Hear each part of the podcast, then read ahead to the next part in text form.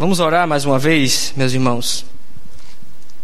Senhor Deus e Pai, nós te agradecemos, Senhor, mais esse dia aqui na tua presença, na tua casa, Senhor. Obrigado, Senhor, pela tua palavra que temos acesso a ela, Senhor. Obrigado, Senhor, porque o Senhor tem estado conosco, Pai. O teu amor nos atraiu a esse lugar essa noite, Pai. E oramos, Senhor, para que a tua palavra seja impactante para nossas vidas, Senhor, essa noite. E que o Senhor nos dê, Senhor, nesse tempo, Pai, um momento, Senhor, sabe, Deus, agradável na tua presença, Senhor. Muda nossas vidas, Senhor, através da tua palavra essa noite, Pai. Em nome de Jesus, Senhor. Amém. Meus irmãos, se você já assistiu esse filme aí, um filme muito bom, inclusive, você vai lembrar dessa dinâmica aí do, do, do Wilson e, e, tudo mais. E é muito legal o desenrolar da história.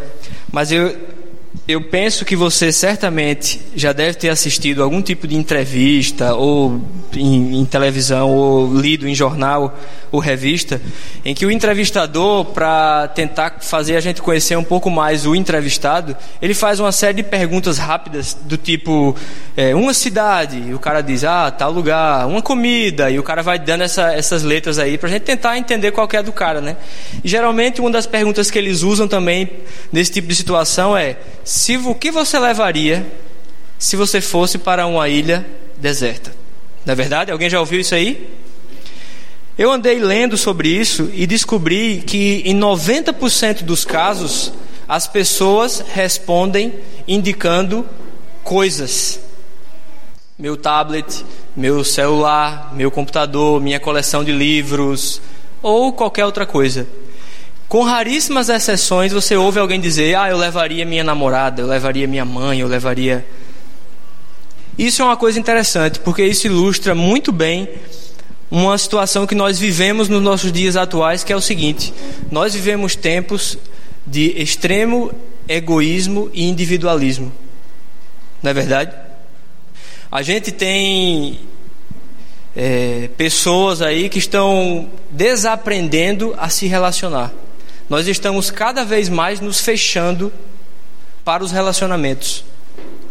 E é interessante você, você imaginar que nós temos as nossas mídias sociais cheias de contatos, de seguidores, mas a nossa vida tem carecido de calor humano de verdade. Estou falando alguma bobagem? Não. Isso é a mais pura verdade. E é interessante você pensar que hoje em dia por causa da tecnologia, a gente consegue fazer muita coisa sem sair de casa, não é verdade? A gente consegue trabalhar sem sair de casa, em alguns casos.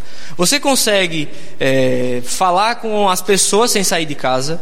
Você consegue pedir comida sem sair de casa. Você compra roupa, tênis e mais um monte de bugiganga sem sair de casa. Você, inclusive, algumas pessoas, né, conseguem paquerar sem sair do quarto. Não é verdade? Existe um milhão de aplicativos hoje para isso. E, e é interessante a gente pensar nesse cenário e a gente olha ao nosso redor e a gente percebe que os relacionamentos eles estão desmoronando, não é verdade? Cada vez mais nós temos visto relacionamentos quebrados ou mesmo nulos. As pessoas estão desaprendendo a se relacionar umas com as outras. E, e é interessante a gente pensar nesse contexto, porque gente, alguém vai dizer, cara, mas é a questão é o seguinte: as pessoas são muito complicadas, as pessoas estão muito difíceis, né? As pessoas estão muito chatas e, e, e nós não temos mais paciência com as pessoas, não é verdade? Você começou com muito mimimi, opa, já não dá mais para mim. Eu já não tenho muita paciência com ninguém que seja diferente de mim, ou, e, e aí a coisa vai. E a gente vê isso hoje em dia. E aí a gente pensa assim: ah, no meu trabalho, o meu chefe está me perseguindo. Aí você chega em casa, você acha que a sua mulher tá, não dá mole para você. E aí você entra na sua rua, o vizinho chato vai lá chamar a sua atenção por alguma coisa que você fez. Você vem na igreja e você acha que o pastor está pegando no seu pé. As pessoas estão terríveis. Está muito difícil conviver com as pessoas. Todo mundo está muito, todo mundo tá muito difícil. E aí nesse cenário você pensa assim, olha, diante dessa situação complicada, né, como as pessoas estão tão difíceis, a gente talvez já imaginou, se imaginou numa ilha deserta, na é verdade. Que coisa maravilhosa, né? Ir para uma ilha deserta sozinho. hora não tem hora para acordar. A gente come o que a gente quiser, o que, que encontrar na realidade, mas não tem ninguém e absolutamente ninguém para encher a nossa paciência. Quem que nunca pensou nessa situação? Não é verdade? Como a gente viu ali no filme. E a ideia, ela, ela é tentadora, de fato, se a gente for analisar por algumas questões. É tentadora. Mas nós estamos nos esquecendo de um pequeno detalhe quando pensamos nessa questão de talvez ir para uma ilha deserta, longe de tudo e de todos, e aí sim a, a gente vai conseguir ser feliz. A gente está esquecendo de uma situação, inclusive a gente viu ali no filme, isso aqui, ó. Eu tive que viajar, falar com o diretor daquele filme para conseguir emprestado aqui nosso amigo Wilson.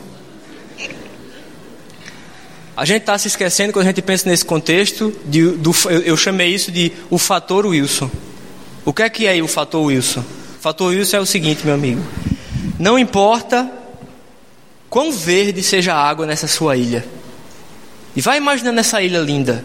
Não importa quão azul seja esse céu dessa sua ilha, ou branca essa areia da sua ilha. Ou não importa quantos coqueiros com água de coco docinha você consiga encontrar nessa sua ilha. Mas nada disso muda o fato de que nós não fomos criados para caminhar sozinhos. Você viu o cidadão ali, foi caído de, como de paraquedas numa ilha deserta, mas uma das primeiras coisas que ele teve necessidade de criar foi o que? Alguém eu preciso de alguém para me relacionar. Porque nós não fomos criados para caminhar sozinhos. Veja o que é que diz Gênesis 2,18. Diz assim a palavra do Senhor: Depois o Senhor disse: Não é bom que o homem viva sozinho. Em outras traduções diz: Não é bom que o homem esteja só. Nós fomos criados para relacionamento. Então eu diria que o oposto de relacionamentos é o individualismo. Você concorda comigo? Se nós fomos criados para relacionamento, o oposto disso seria viver uma vida individualista.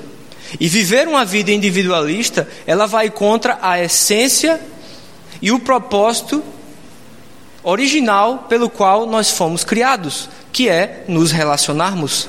Primeiramente com Deus e depois com o outro, com o próximo. Veja que coisa interessante. Você pensa, ah, não é bem assim. Você sabe que nós vivemos numa sociedade organizada e acontece de algumas pessoas, enfim, cometerem crimes, etc. E o que é que acontece quando uma pessoa comete um crime? Ela é julgada e, quando condenada, o que é que acontece com ela? Ela é tirada da sociedade. A liberdade dela de ir e vir e viver nessa sociedade é tirada dela e ela vai para onde? Vai para uma prisão.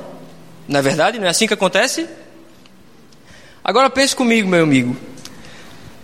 Não sei se alguém aqui já teve a oportunidade de ir numa prisão e eu digo assim, visitar.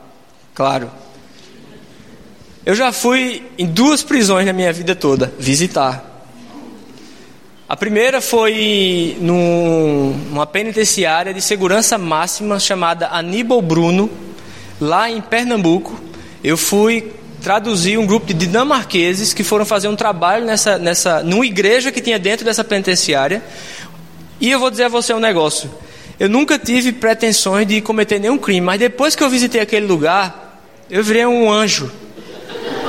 Porque o, a coisa é assustadora lá dentro. É assustador. E um outro lugar que eu visitei foi aquela famosa prisão de Alcatraz, em São Francisco, do Al Capone, aquela coisa. Fiz lá um, um, um pequeno turismo nela. Mas o que eu quero dizer é o seguinte, meu amigo: você pense bem. O cara comete um crime e ele vai preso. Agora imagine que ambiente interessante você encontra dentro de uma prisão. Só tem cidadão que foi condenado e tirado da sociedade. Ou seja, só tem gente boa, convivendo junto. Olha que coisa. E aí, uma coisa interessante, se você for fazer pesquisa, você vai perceber que muitas pessoas elas entram numa prisão para cumprir um tempo X, por, pelo crime ela, pelo qual ela foi condenado, mas dentro da prisão, durante o seu período de cárcere, essas pessoas acabam cometendo outros crimes. E aí a pena dessa pessoa vai aumentando. Só que aí dentro desse cenário existe uma coisa interessante. Alguns lugares, algumas penitenciárias, elas adotam um, um, a seguinte situação: dependendo do crime que aquele cidadão que já está condenado comete, você imagina, peraí, o cara já foi tirado a liberdade dele e ele já está dentro de uma prisão. Se esse cara, dentro da prisão, ele comete um outro crime e ele vai ter que ser punido, o que é que raios a gente vai fazer com um cara que já está longe da convivência da sociedade? Sabe o que é que as pessoas fazem em alguns lugares? Jogam esse cidadão que cometeu tal delito grave dentro de uma solitária. Esse é o pior, a pior punição. É a, você entende que é a punição da punição? O cara vai para dentro de uma solitária. E eu achei umas coisas aqui interessantes a respeito disso. Em 1993, um psicólogo americano, Craig Henney, ele entrevistou um grupo de detentos da penitenciária estadual de Pelican Bay, a mais rigorosa instituição penal da Califórnia. A ideia dele era estudar os efeitos psicológicos do isolamento em prisioneiros. Ele fez um estudo e depois de 20 anos, ele voltou naquele mesmo lugar para falar com aquelas pessoas que estavam em solitárias quando ele foi em 1993. E ele diz o seguinte: 20 anos mais tarde, ele voltou a Pelican Bay para novas entrevistas e encontrou algumas dessas pessoas que ele havia entrevistado. Alguns prisioneiros ficavam tão desorientados que começaram a questionar sua própria existência. Eles estavam de luto por suas vidas, pela perda de conexão com o mundo social, com as suas famílias e também pelo eu que eles perderam. A maioria deles entendia que havia deixado de ser quem era originalmente, mas não sabia bem em quem se havia transformado. Alguns detentos se mutilavam e outros se suicidavam quando estavam nesse período, por períodos longos em solitárias. Ainda no, nesse contexto nos Estados Unidos, recentemente aconteceu um caso, veio à tona de um, um caso de um cidadão chamado Herman Wallace. Ele ficou incríveis 41 anos dentro de uma solitária. Aqui diz que a cela dele tinha 6 metros quadrados. Durante esse período, 41 anos, ele só saía para banho de sol e era impedido de conviver com os demais presos. Já idoso, ele teve um problema de um câncer em algum lugar, muito velho, ele acabou passando o período que ele tinha que cumprir e ele foi solto. Ele recebeu a notícia quando ele estava no hospital fazendo esse tratamento. E alguém, pela situação e pela história, foi entrevistar ele. E ele disse isso aqui, sobre a, a, o período que ele passou na solitária.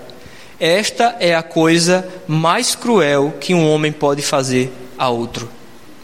Você consegue entender, meu irmão, que nós não fomos feitos para andarmos sozinhos, nós fomos criados por Deus para relacionamento. Fator Wilson. E é fato, meus irmãos, que existem muitas pessoas complicadas e difíceis de se lidar. E eu abro aqui um parênteses para fazer a gente refletir: será que nós não somos essa pessoa? Muitas vezes.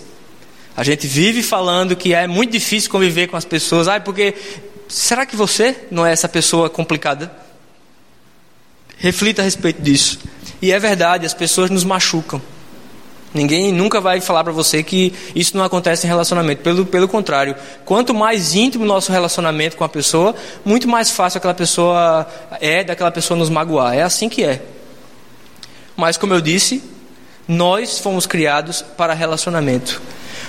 Certa vez Jesus, ele foi questionado por um fariseu, e o fariseu perguntou para ele o seguinte: pondo Jesus à prova, mestre, qual é o maior mandamento da lei? Isso está lá em Mateus 22. E Jesus respondeu: Ame o Senhor, o seu Deus, de todo o seu coração, de toda a sua alma e de todo o seu entendimento. Este é o primeiro e o maior mandamento. E o segundo é semelhante a ele: ame o seu próximo como a si mesmo. E destes dois mandamentos dependem toda a lei e os profetas. Basicamente, basicamente, Jesus resumiu o cristianismo, o evangelho, da seguinte forma: Ame e se relacione com Deus, e ame e se relacione com as pessoas. Jesus falou isso. Olha como é importante essa questão do relacionamento na nossa vida, como cristão, como pessoa. Você quer ver um exemplo bíblico de uma vida sem relacionamento? Em João 5, do 1 ao 9, você vai ler aquela história do paralítico no tanque de Betesda. Vocês já devem ter ouvido falar nessa, nessa história. Vamos ler ela rapidamente aqui. Diz assim, João 1, 5, do 1 ao 9. Algum tempo depois, Jesus subiu a Jerusalém para uma festa dos judeus. Há em Jerusalém, perto da Porta das Ovelhas, um tanque que em aramaico é chamado Betesda, tendo cinco entradas em volta. Ali costumava ficar grande número de pessoas doentes e inválidas, cegos, mancos e paralíticos. Eles esperavam um movimento nas águas de vez em quando, quando descia um anjo do Senhor e agitava as águas. O primeiro que entrasse no tanque, depois de agitar as águas, era curado de qualquer doença que tivesse. E um dos que estava ali era paralítico, fazia 38 anos. E quando o viu deitado, Jesus soube que ele vivia naquele estado durante muito tempo e lhe perguntou: Você quer ser curado? E respondeu o paralítico: Senhor, não tenho ninguém que me ajude a entrar no tanque quando a água é agitada. Enquanto estou tentando entrar, outra pessoa chega antes de mim. Jesus então lhe disse: Levante-se, pegue a sua maca e ande. Imediatamente o homem ficou curado, pegou a sua maca e começou a andar. Você consegue entender que aquele homem, ele estava ali há 38 anos. Eu pergunto para você, ele era persistente, esse cidadão? Certamente. Um cidadão persistente. Será que ele era um cara esforçado? Eu acredito que sim, porque a Bíblia diz que quando, ele dizendo ali para Jesus, quando a água é agitada, eu tento chegar, mas eu não consigo, porque outras pessoas chegam antes de mim. Então eu fico pensando, aquele cara, ele tinha perseverança, ele tinha garra, ele tentava, ele tinha coragem de tentar, ele não desistiu do objetivo dele, entretanto, ele não conseguia o que ele queria, basicamente porque ele estava só. Ele não tinha relacionamentos. Faz algum sentido pensar isso? Se ele tivesse fosse uma pessoa de relacionamentos, eu imagino que ele teria alguém ali com ele que dissesse: meu amigo, fica tranquilo. Quando essa água se agitar, eu vou pegar você, bater em todo mundo e vou jogar você dentro desse negócio. Mas ele já estava ali há 38 anos e ele, Jesus perguntou: Você quer? O que é que você quer? Ele nem respondeu: Ah, eu quero ser. Ele falou logo dizendo: Meu irmão, eu não tenho quem me ajude. Era uma pessoa sem relacionamentos. Você consegue perceber, meu irmão e minha irmã, como isso é significativo para a gente? Quando nós não cultivamos relacionamentos e bons relacionamentos, existem coisas na nossa vida que nós nunca vamos conseguir fazer. Olha que loucura. Coisas que nós, objetivos que você nunca vai alcançar se você for uma pessoa sozinha. Você precisa das pessoas. A gente acabou de ver isso aqui. Está na Bíblia. Você quer ver um exemplo do oposto disso? Se você abrir a sua Bíblia lá no livro de Marcos, e, a gente, e você vê no capítulo 2, você vai ver o seguinte: aquele texto famoso também, quando Jesus está dentro de uma casa e tem uma multidão lá cercando a casa, porque eles queriam ouvir Jesus falando, e aí vem quatro pessoas com um paralítico numa cama, eles tentam passar pela multidão, não conseguem, o que é que aqueles caras fazem? Eles fazem um buraco no telhado da casa e descem aquele paralítico pela, por um, cordas ali diante de Jesus dentro da casa, então aquele, resumidamente falando, aquele paralítico ele é curado. Eu pergunto para você, qual que seria a chance daquele paralítico chegar perto de Jesus e ser curado se não fossem os outros, se não fosse o próximo. Você consegue entender que isso é uma ilustração super pertinente da questão de que nós precisamos de relacionamento? Existem coisas na nossa vida, existem áreas que a gente só vai conseguir cura através dos outros. E eu sei que isso é terrível de pensar, porque nós somos treinados para sermos autossuficientes. Nós somos treinados para não precisar de ninguém para absolutamente nada. Dizer que você precisa de uma pessoa é fraqueza. Não é, não é isso que a nossa sociedade diz para a gente? Enquanto a gente vem aqui na Bíblia, a gente está vendo que Deus nos criou desde os primórdios e Ele disse: Não é bom que o homem caminhe sozinho. Você foi feito para caminhar com outras pessoas. Existe um outro texto muito bom que reflete um pouco a respeito disso, desses relacionamentos, e é interessante a gente pensar a respeito disso, meu irmão e minha irmã. Se a gente for parar para ser bem criterioso, imagine que nós só estamos aqui essa noite, em primeiro lugar, porque Jesus morreu na cruz, obviamente, esse em primeiro lugar. Mas você já parou para pensar que outras pessoas nesse meio tempo abandonaram suas casas para pregar o Evangelho? Que talvez alguém que saiu de algum lugar pregou para o Evangelho para essa pessoa que um dia falou para você? Você já parou para pensar que existiram pessoas nesse meio tempo que abandonaram seus países e foram para outras culturas, abandonaram a família para pregar o Evangelho. E talvez você e eu só estejamos aqui hoje à noite porque essas pessoas saíram dos seus lugares, das suas casas e elas pregaram o Evangelho e nós fomos atingidos de alguma forma.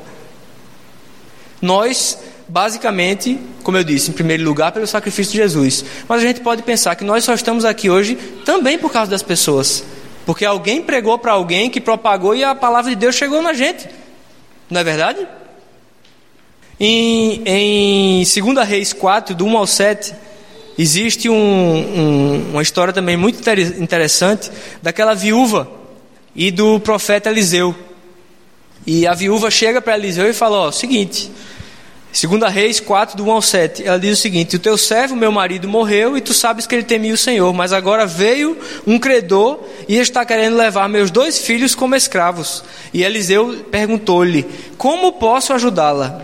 Diga-me o que você tem em casa. E ela respondeu: A tua serva não tem nada, além de uma vasilha de azeite. Então disse Eliseu, versículo 3: Vá pedir emprestadas vasilhas a todos os vizinhos, mas peça muitas e depois entre em casa com seus filhos e feche a porta. Derrame daquele azeite em cada vasilha e vá separando o que for enchendo. E depois disso ela foi embora, fechou sua casa com seus filhos. A gente sabe, ela pegou todas as vasilhas que ela conseguiu e ela foi enchendo, enchendo e o azeite não acabava até que a última vasilha acabou e ela encheu todas que ela conseguiu. E ela, basicamente, a gente vai ver na história, ela vendeu aquele azeite e ela sobreviveu disso aí. O que é que isso tem a ver com relacionamentos? Isso tem tudo a ver com relacionamentos. Porque veja o que Eliseu falou para ela: Amigo, o que é que você tem em casa? Ah, eu só tenho uma vasilha com azeite. O que é que ele disse? Vá nos seus vizinhos e busque, peça vasilhas. E ela foi, imagino que todo mundo que ela conhecia daquela região foi pedindo vasilhas. Agora eu pergunto para você: se aquela mulher fosse a chata da vizinhança, a fofoqueira da vizinhança, aquela emburrada, rabugenta, que quando passava a criancinha chutava, ou a bola entrava na caia na casa dela, ela furava. Se ela fosse essa mulher, quando ela tivesse saído na rua para bater na casa do vizinho e ter dito, meu amigo, me empresta uma vasilha, o que é que você acha que teria acontecido? O vizinho teria quebrado a vasilha na cabeça dela, provavelmente. Você consegue entender, meu irmão e minha irmã, que o fato dela ter conseguido muitas vasilhas significava pra, significa para a gente hoje o quê? essa mulher tinha muitos relacionamentos. Você consegue entender como muitas vezes o mover de Deus na sua vida e na minha vida vem através das pessoas? Eliseu podia ter falado, meu amigo, toma aqui um, sei lá, dentro dessa, da vasilha que você tem, você vai lá derramar e vai estar lá um monte de dinheiro, não sei.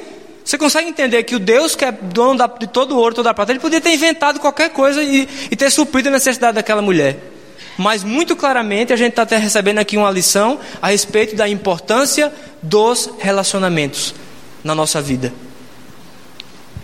Aí eu pergunto para você, meu irmão e minha irmã, se você se encontrasse hoje na situação daquela viúva, quantas vasilhas você ia conseguir? Será que você ia conseguir muitas vasilhas ou poucas vasilhas? A resposta que você está pensando na sua cabeça diz muito a respeito de como você tem se relacionado com os outros.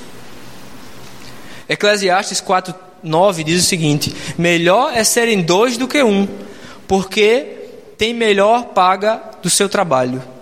Provérbios 27, 17 diz: Como o ferro com o ferro se aguça, assim o homem afia o rosto do seu amigo. Eclesiastes 4,10 diz: Porque se um cair, o outro levanta o seu companheiro, mas ai do que estiver só, pois caindo não haverá outro que o levante. Olha que coisa interessante. Existem muitos outros versículos na, versículos na Bíblia que falam para a gente a respeito da importância dos relacionamentos, a importância do outro, a importância do próximo. Um filósofo alemão chamado Arthur Schopenhauer, em 1851, ele, ele propôs uma, uma metáfora para é, explicar e ilustrar a complexidade versus a necessidade dos relacionamentos. E essa, essa metáfora, esse dilema, ficou conhecido como o dilema do porco-espinho. Basicamente, o que é que ele diz? que durante o inverno lá na Alemanha, muito rigoroso, as pessoas observavam que os porcos espinhos eles se amutuavam para, enfim, conseguir se aquecer, porque o frio era muito grande. Só que o que é que acontecia quando os porcos espinhos se ajuntavam? Os espinhos começavam a entrar ali e ferir os outros ao redor, e eles se separavam. E aí depois o frio batia, eles voltavam. E, e ficava nessa brincadeira. Acontece que alguns, vamos supor, saíram de perto do, do, do amontoado de porcos espinhos porque não queriam se machucar. O que aconteceu com esses? Eles morreram de frio. É muito interessante a gente pensar nessa situação porque isso realmente exemplifica de forma muito simples essa nossa, esse nosso conflito de relacionamentos. Se você ficar sozinho, você morre de frio. Agora, se você quiser sobreviver, você vai ter que suportar as falhas dos outros. E assim a vida vai, vai, vai seguir. É assim que é. Não existe relacionamento em que você. Ah, não, ninguém machuca ninguém. Isso não existe. Nós somos seres humanos, nós somos falhos. Acontece que nós precisamos dos relacionamentos para sobreviver. É uma questão de sobrevivência. Ande sozinho e você vai morrer de frio. É esse o dilema do, do porco espinho. E é muito interessante a gente pensar ainda um pouco à frente, e eu pensando um pouco nesse, nesse, nesse contexto, eu penso que quando a gente raciocina sobre essa questão, essa, essa problemática, vamos dizer assim, dos é, relacionamentos, nós temos como cristãos basicamente dois caminhos. E eu penso, vamos dizer assim, dois manuais de conduta nesse sentido. E o primeiro deles, eu, que eu vou falar, seria o manual do Isaac Newton. Vou explicar. Em 1687, Isaac Newton, que é um cientista, um físico, matemático e uma das pessoas mais influentes da ciência, ele lançou um, um, grupo de leis que, que, enfim, mudaram um pouco o rumo da, da, da de, de questões muito interessantes, que, são, que é um, as leis conhecidas como as leis de Newton. Essas leis fundamentam a base da mecânica clássica e são um conjunto de três leis capazes de explicar a, a dinâmica que envolve o movimento dos corpos. Vocês lembram da escola disso? As três leis de Newton? Vocês lembram desse negócio? A primeira lei, basicamente, é a lei da inércia. O conceito diz o seguinte: todo corpo continua em seu estado de repouso ou de movimento uniforme em uma linha reta, a menos que seja forçado a mudar aquele estado por forças aplicadas sobre eles. Nós não vamos explicar os pormenores para não passar vergonha. Esse é o conceito. A segunda lei de Newton. Princípio fundamental da dinâmica. A mudança de movimento é proporcional à força motora imprimida e é produzida na direção de linha reta na qual aquela força é aplicada. Finjam que entenderam, igual comigo, ok? E a terceira lei de Newton, que é essa sim, essa todos nós sabemos, conhecemos e aplicamos quase que diariamente, que é a lei da ação e da reação. O que é que diz o conceito de Newton? A toda ação há sempre uma reação oposta e de igual intensidade.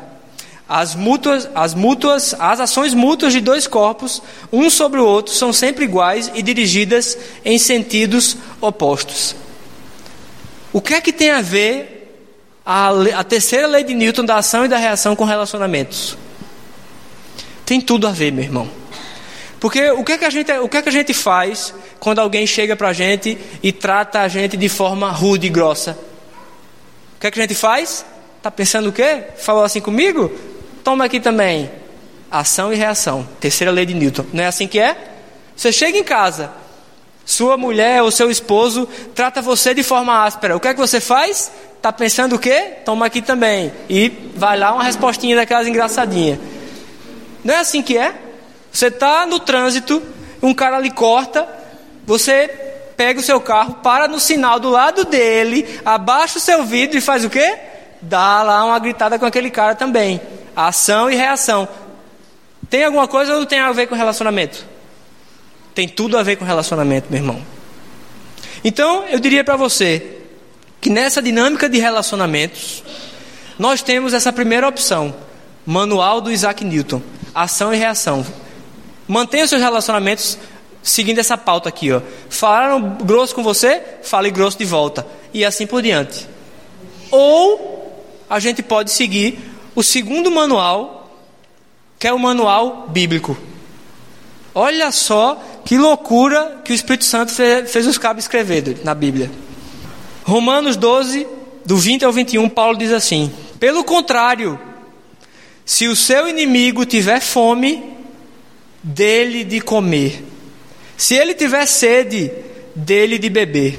Fazendo isso, você amontoará brasas vivas sobre a cabeça dele. Não se deixem vencer pelo mal, mas vençam o mal com o bem. Olha só, o manual de Deus é exatamente o oposto do de Isaac Newton.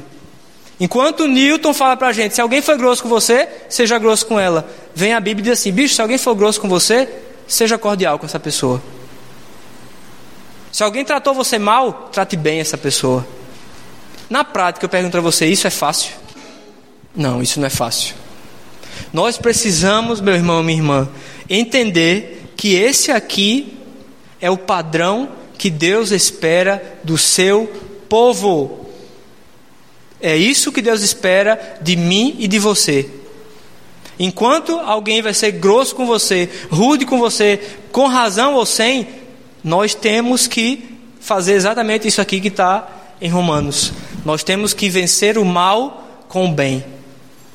Nós somos o único povo do mundo capaz de frustrar a dinâmica dos relacionamentos, segundo Newton. Só a misericórdia e a graça de Deus e o Espírito Santo dentro de cada um de nós faz possível reagir dessa forma. Quando alguém tratar você mal, você trata essa pessoa com amor.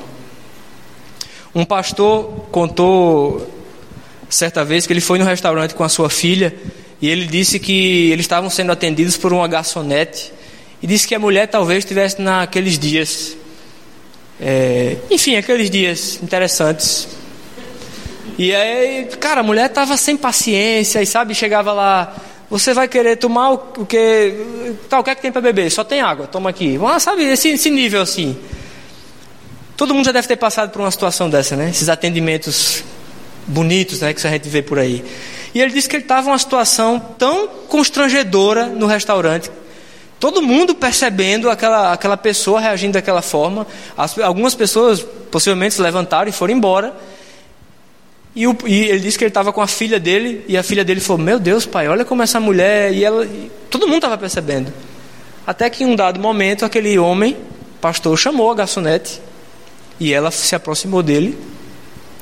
E ele disse: Ô moça, você faz um favor para mim? Você pode trocar, por favor, aqui essa, do, essa nota de 50 reais para mim? Porque eu queria dar uma gorjeta boa para você. E eu não tenho trocado. Opa! A mulher pegou aquela nota, foi lá dentro, voltou, entregou a nota para aquele cara. E ele disse que durante o resto da refeição, ela foi super light com eles, bem tranquila, e aí ela disse que depois, quando ele estava indo embora, estava no carro, a filha dele perguntou: Meu pô, pai, tu percebeu como aquela mulher mudou de atitude né, depois daquilo lá? E ele disse que e ele falou para a filha dele: Minha filha, se você quer que as pessoas tratem você bem, não importa o jeito que elas estão fazendo, você tem que dar o exemplo. Você tem que tratar as pessoas do jeito que você gostaria que fosse tratado. Isso é bíblico, não é verdade? E a verdade, meus irmãos, como eu disse, as pessoas são complicadas, velho. Vamos ser honestos aqui. Não é fácil. Existem pessoas muito diferentes da gente que realmente dificultam um pouco as coisas às vezes. Mas a questão é, nós somos chamados para ter esse tipo de reação. Nós somos o povo de Deus e precisamos ter esse tipo de reação em nossos relacionamentos. E eu digo a você, Deus age através dos nossos relacionamentos. E a grande questão é, quando a gente pensa sobre isso, é todos nós temos aquela pessoa que a gente sabe que, sabe, aquela pessoa que é paciente, aquela pessoa que é um exemplo para a gente de, é, enfim, de pessoa dócil, sabe? Como é fácil relacionar com aquela pessoa, como é bom estar ao redor daquela pessoa. A gente tem essas pessoas na nossa vida, não é verdade? Grande, o grande desafio para mim e para você essa noite é: seja essa pessoa na vida dos outros. Seja essa pessoa que traz bálsamo no meio do caos. Seja essa pessoa que traz uma palavra de ânimo no meio do desânimo. Não seja essa pessoa que piora a situação, velho. Seja essa pessoa que cria um ambiente propício para a manifestação de Deus através dos relacionamentos. É isso que nós, para isso que nós somos, fomos criados, é para isso que nós somos chamados. 1 Tessalonicenses 3, 12, Paulo diz o seguinte: Que o Senhor vos aumente e faça crescer em amor uns para com os outros e para com todos como também nós para convosco. Que o Senhor encha o nosso coração de amor e faça a gente entender, hoje, mais do que nunca, que Ele quer nos usar como ferramenta para atingir o outro, o nosso vizinho, o próximo. Eu vou dizer um negócio para você, meu irmão e minha irmã. Poucas coisas são mais espirituais do que os relacionamentos. Deus age através dele, deles. E como a gente viu aqui, nós fomos criados originalmente, desde os primórdios, para nos relacionarmos com os outros. E a minha pergunta para você hoje é: como você tem se relacionado com as pessoas ao seu redor? Será que você tem dissipado, propagado, espalhado o amor, a tolerância, a misericórdia e a graça de Deus que foi derramado na sua vida através da forma como você se relaciona com os outros, com o seu próximo? Ou será que você, infelizmente, é aquela pessoa inconveniente, é aquela pessoa chata, é aquela pessoa que consegue dificultar, piorar situações que já são complicadas? Parece tão bobinho a gente falar sobre relacionamentos, nem parece uma coisa tão espiritual, mas como a gente viu aqui na Bíblia, Deus age através dos relacionamentos. Existem pessoas ao seu redor, próximas a você, que precisam ser curadas. E Deus quer usar a sua vida para conduzir essa pessoa à cura, igual a gente viu aqui no texto do paralítico. Existem pessoas que precisam receber, talvez, uma palavra de Deus que vai, enfim, direcionar uma mudança radical de vida naquela pessoa e muitas vezes você tem se calado. Meu irmão e minha irmã, se lembre disso. Deus não nos criou para caminharmos sozinhos. Nós fomos criados para relacionamento. Então se relacione com as pessoas, mas se relacione do jeito de Deus. Da forma como Deus espera que nós nos relacionemos uns com os outros, de forma a abençoar e propagar o seu reino através das nossas ações. Amém? Se a gente fosse, enfim, uma, da, uma igreja daquelas que, sabe, tudo que acontece, a gente vira para o irmão do seu lado. A gente não tem muito esse costume aqui, né? Mas se a gente fosse uma igreja dessa, a gente talvez fosse um momento interessante de virar para o seu lado, do irmão do lado, e falar uma frase bonita, tipo: Você não vale nada, mas eu preciso de você, ou algo, ou algo do tipo. Meu irmão e minha irmã, seja a boca de Deus e os braços de Deus para as pessoas que estão ao seu redor. Se relacione como você nunca se relacionou sob a ótica da palavra de Deus. Seja canal de bênção para a vida das pessoas, meu irmão. Acredite que Deus pode usar você para conduzir pessoas à cura, à salvação, a uma mudança de vida. Você acredita nisso, meu irmão? Amém. Vamos orar mais uma vez, meus irmãos. Senhor Deus e Pai, nós nos apresentamos aqui essa noite, Pai, como teu povo, Senhor. E oramos, Senhor, primeiramente pedindo ao Senhor, Pai, que o Senhor tenha misericórdia de nossas vidas, Senhor. Nos perdoa, Senhor, porque muitas vezes, Senhor, nós temos vivido um cristianismo, Senhor, egoísta e individualista, Senhor. Nós não temos nos preocupado, Senhor, com o próximo. Nós não temos nos preocupado com o outro, Senhor. As pessoas têm ido para o inferno, Senhor, ao nosso lado e nós não temos nos importado, Senhor. E nós clamamos ao Senhor, primeiramente, por misericórdia, Senhor. E pedimos ao Senhor, Pai, transforma, Senhor, a nossa mente, Pai. Transforma o nosso coração, Senhor. Nos faz, Senhor, um povo que se relaciona com as pessoas, Senhor, com o próximo, Senhor, de acordo com a tua palavra, com o padrão do Senhor, Pai. Sabe, nos ajuda, Senhor, a sermos abençoadores, Senhor, das pessoas ao nosso redor, Pai. Nos ajuda, Senhor, a sermos aquela pessoa, Senhor, que traz uma palavra de ânimo no meio do desânimo, Senhor. Sabe, Deus, aquela pessoa, Senhor, sabe, Deus, que encoraja, Senhor, as pessoas que estão caídas, Senhor. Nos ajuda, Senhor, a refrearmos muitas vezes, Senhor, a nossa língua para não machucarmos, Senhor. Tem misericórdia de nossas vidas, Senhor. E nos faz um povo, Senhor, amoroso, Pai. E que o Senhor seja glorificado, Pai, através dos nossos relacionamentos, Senhor.